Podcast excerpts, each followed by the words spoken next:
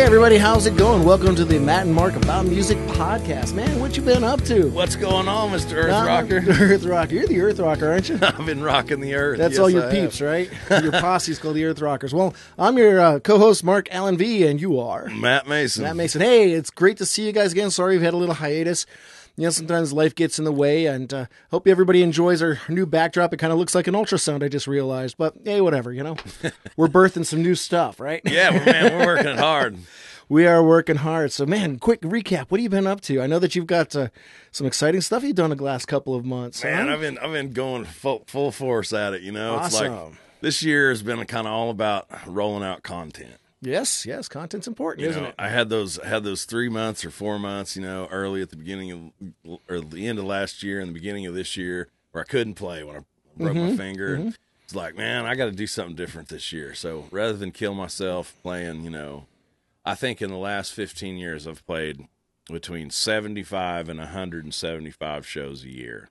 Okay, you're just bragging now. But no, that's impressive. It's seriously impressive. No, I mean, it's just like, you know, you're just going at it and you're learning a craft. Every Absolutely. Time I go out there, I'm learning something. So, you know, I've just been going at it so crazy the last however many years, you know. I was like, hey, you need to get some of this stuff out there that you've been on, get it off your chest, you know? Yeah, absolutely. Man. You know, so I've put out that Be the Wolf and Live at Cain's Ballroom record, and I did a bunch of videos. We've done how many episodes of this podcast? 17 or 18 so far. And yeah, man. So it's just been like the year of realizing that creating content and getting it out there is the name of the game. Well, absolutely. And you've been doing a lot of that stuff. I see things on Instagram, see things on Facebook. You got your little ditties here and there. And it's definitely entertaining. And I guess, you know, you got to hit it from all angles. You really do. Well, right. It's just not enough to go, hey, I'm great, buy my music. Right.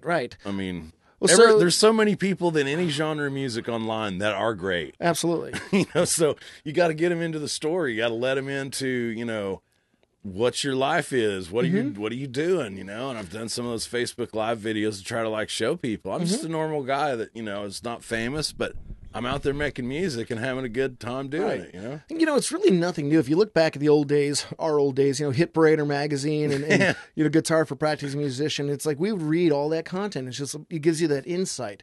The thing is, nowadays, it's like 24/7 in your face, Twitter, Facebook, Instagram, Snapchat, all that. Yeah, it's musically, like, I guess it's TikTok now. Would you like a drink out of a fire hose? Exactly. And well, that's turned us into definitely content junkies. So that's for sure. Definitely. There's something about it, and I know psychologists have talked about it. And, you know, I've mentioned it as well too. It's like it just does something with the neurons in your brain. It's just hitting you, and people become addicted to that. They really do. Yeah. So that's really how you got to kind of play the game. Mm-hmm. So a couple of weeks ago, I guess a couple months ago, a friend of ours, Bob Laughlin, Blazing Bob. Yeah. Shout out, Blaze. Right on, dude. He's getting back into it. He's had a little hiatus, and he's getting back into it. And this guy, he goes way back into the 80s. I mean, he's playing on the Sunset Strip back in the 80s and things like that. So he's had a lot of different... How tall was his hairdo? Oh, there's some photos that have surfaced recently. We'll have to pull those up and link to them. It's pretty cool. Now, we always called him Gene Simmons because he definitely looked like Gene Simmons. Well, actually, I'd say it looks better than Gene Simmons, but, you know, that's for the ladies to decide, not me. But so, yeah, and he loves Kiss, so it always worked out that way. But what I was saying is that he's getting back into the music, and he posted something on Facebook a couple months ago saying, hey, you know, for all you folks that have been following my career all these years and stuff, I got all this things from years and years ago. Would you guys be interested if I released it? My answer to that, Bob, is absolutely release it. Absolutely, dude. But here's the caveat. Don't press a CD. Don't try to release it as an album. I mean, what are your thoughts on that? I agree with you, man, because here's the thing. It's hard to gauge, though, because what I've kind of understood is like, okay, people in a certain age group, they do certain things. Like the people, say, under 40... I'd say 75% of those people probably don't really buy music anymore. They download it or they listen to it online. The people that are 40 and over, they spend such a small amount of money on music because they're still, you know, putting kids through college, whatever their case is. You know, they don't have a lot of disposable income to spend money on CDs. And so it's like you got to figure out who your audience is, who your market is, but, you know, you got to stick your toe in the water somehow and getting it out there. And it's just never been easier to get it out there in the stream of things. Whatever stream you want to get it in, you can get it in there. It was kind of funny. You talking about CDs last night. I went to a concert. It was Mercy Me and David Crowder. And I think it was Crowder. It says, yeah, we got this thing. If you want to come on out and we'll sign it. It's called a CD. It's like Spotify to go. Right. It's like a hard copy of Spotify that I can sign for you. So that's kind of funny. But you know, it's a good point. So the CD is not the way to go. Now, do you just put it all out there to stream it all right away? Or do you just kind of trickle it out there? I'm kind of of the opinion you kind of trickle it out there. Mm-hmm. You know, just little teaser.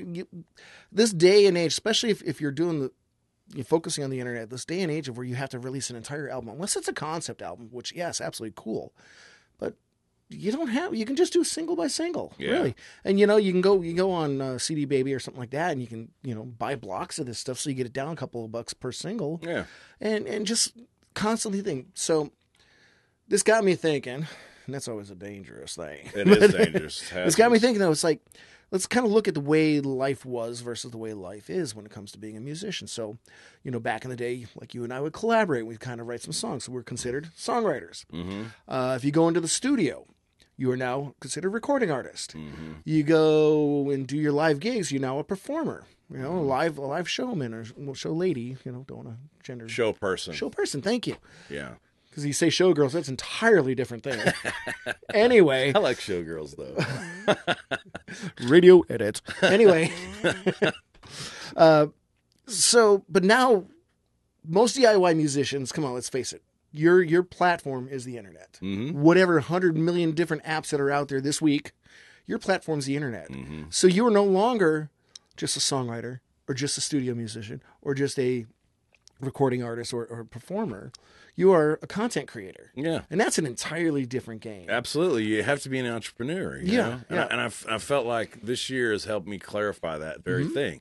It's like, okay, I try to be as creative in your marketing and your business as you are in your music. Absolutely. You know, it's like, and it's just hard to flex that muscle sometimes because they both kind of go against each other. Mm-hmm. And you're like, man, I spent all this time and all this effort and all this money I didn't have on these recordings. I need to recoup some money. Don't forget about it. Forget that. Mm-hmm. I mean, even the famous guys are having way less money coming in from album sales. Oh, right, and stuff. Right. And that's why they're doing the promos. I even saw, you know, Adam Ruins Everything. Have you ever seen that show? It's on Learning or True TV. It's called Adam Ruins Everything. He basically takes these things we thought we knew about, and he goes in and starts picking them apart. And he's talking about the record industry and how you know, a lot of these hip hop artists and stuff are out there, and they're promoting this, and they're selling this, and they've got their name on that, and they're like, you're such a sellout. And he's like, you have to. Yeah. Nobody's making money on selling music anymore. It's like going back to the 30s and 40s where, you know, before phono records were even a thing, before you're making any money off it, it's, you know, if you're the songwriter, you're getting your royalties off that, but you're out there hitting the pavement, you're playing the shows and on a tour bus 200 nights a year. So if you're lucky. Right. And you're probably going the hole doing that. Right. So, but that's kind of where we are now. But with the internet, you got so many different options, and you really have to hit them all. I mean, Nuno Betancourt, you know, I'm watching him on Instagram, and every night he's got something going on. Yeah. He's taking pictures, you know. Steve Vai, same thing. It's like, it's about engaging your audience, because really, what is the ultimate goal? What do we try to build? The list of the super fans. That's something that we learned at the conference. It's like, you're not going to be able to sell 1 million records. Sorry, guys, not happening anymore. So the thing about selling 1 million records is that the record companies would push it down your throat with the MTV and your terrestrial radio and stuff like that. And it'd be the hip thing, and everybody run out, I got to get this record. They may not even care about your band.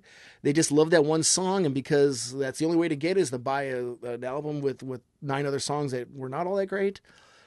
That's not going to happen anymore. So what you really want is to get yourself a good solid list, a couple thousand, 10,000 super fans. And these are the ones that are going to follow you on Instagram. They're going to follow you on Twitter. They're going to retweet. They're going to like every video and stuff like that. And then you pick at every one of these little things to try to monetize it.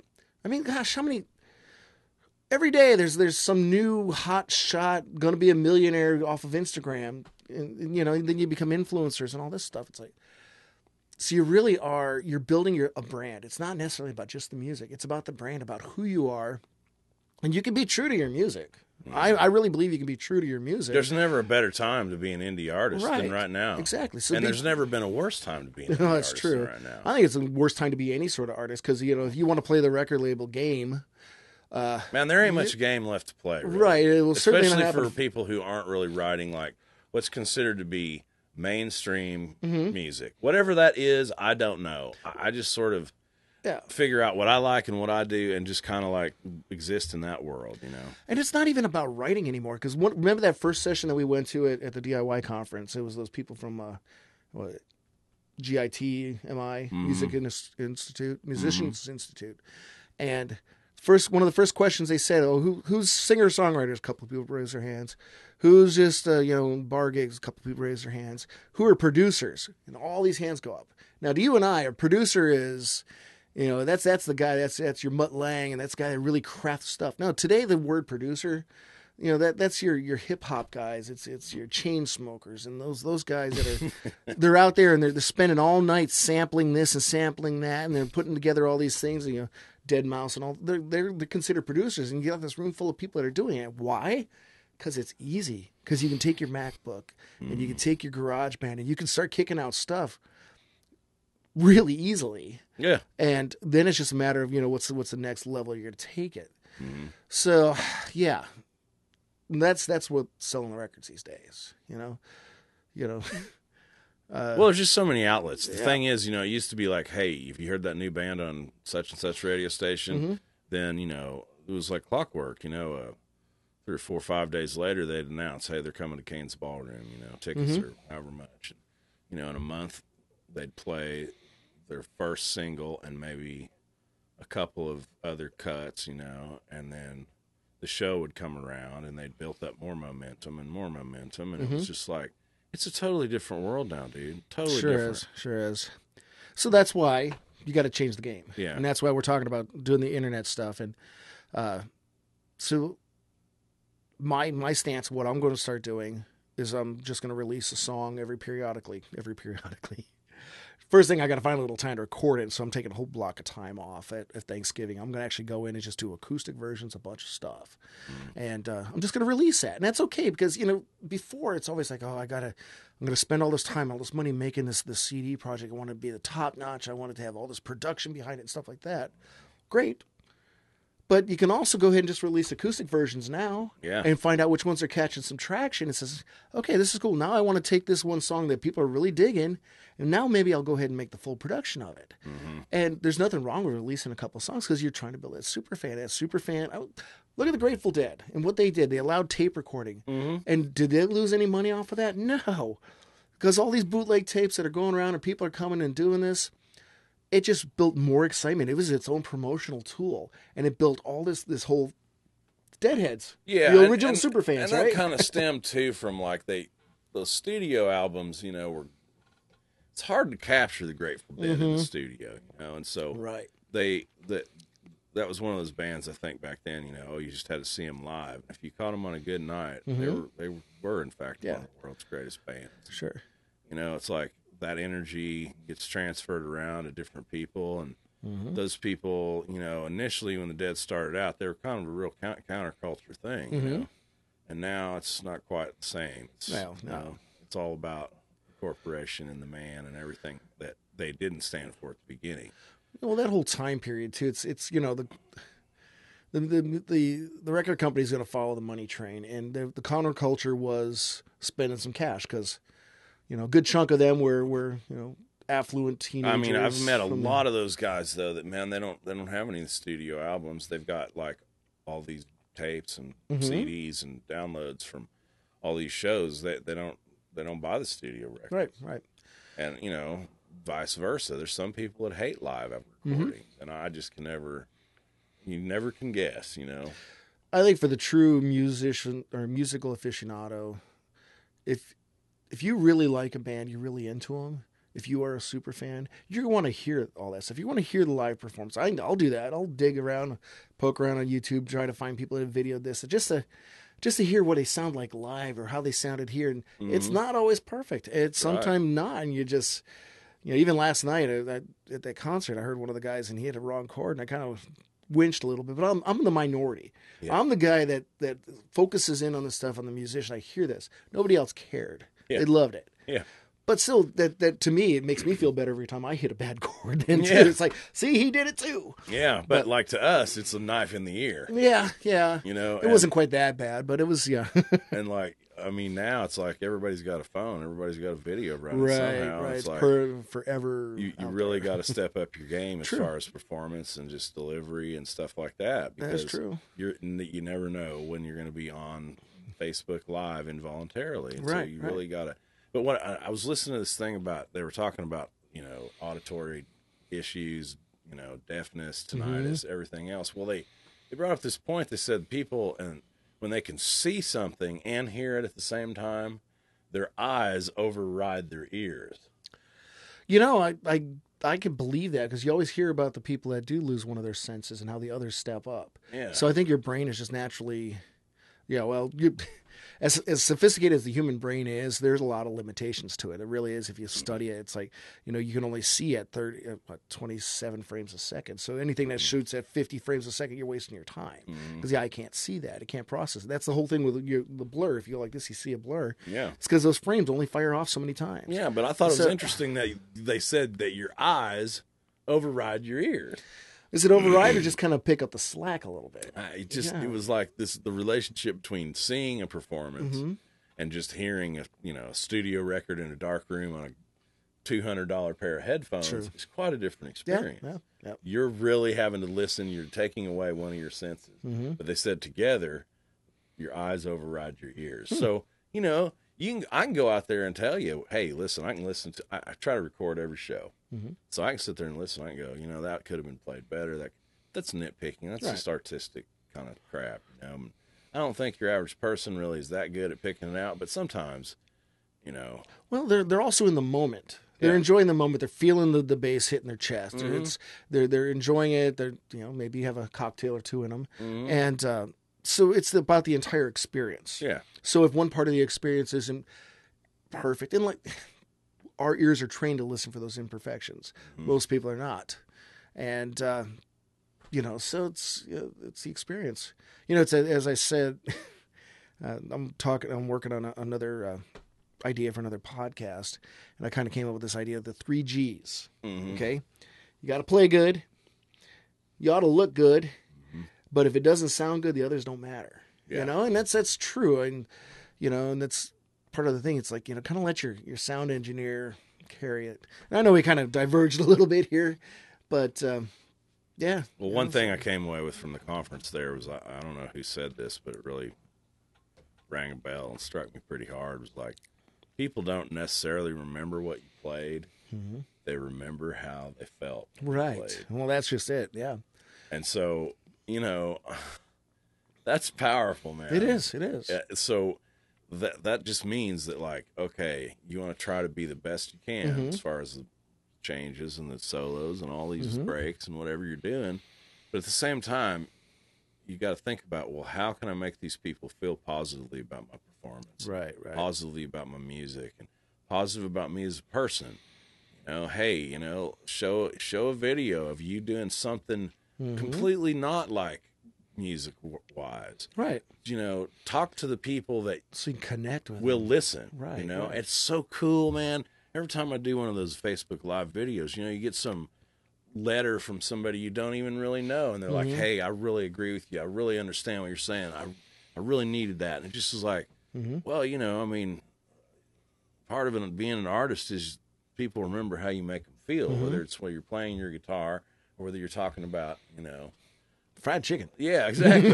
And so, like, I mean, it's a different world as far as getting your music out there and getting yourself out there. And it's taken me a long time to come to terms with being able to do that. And still, it's like, it's not that easy, you know? But nothing's easy. No. Nothing is. It's not. And so, you know, our advice to our friend Bob is to get some tunes out there and, you know, tell them about the story. Tell them about the backstory. Right, right. Where was this recorded? Who was in the band? You know, who wrote the song? How did you come up with it? What were you listening to then? What were you wearing then? Do you have any photos of then. You have any video of you? You have any of the old demos of when you're recording? Yeah, you totally. Pull out those little cassette tapes and snippets of that. Tell us in depth what this was all about and what it means so much to you. Let them into your life, and that's you know exactly. And he's in a very fortunate position because he's got this treasure trove of content. Yeah, that he can just put it out there. So you know, go ahead and say, hey, here's the full album. It was a full album, like 14 songs or something? I don't know. It's I think it's from all of his different projects. He had Laysha, which is a band he played in Hollywood. Mm-hmm. And then he's got a bunch of stuff that he's recorded, things that he had on 4-track that I pulled into Pro Tools and got to him, and he's doing a lot of mixing, mastering, and that. So he's got... I just know what I've seen that he has, and I can only imagine the rest of the stuff. But I'm sure he's got.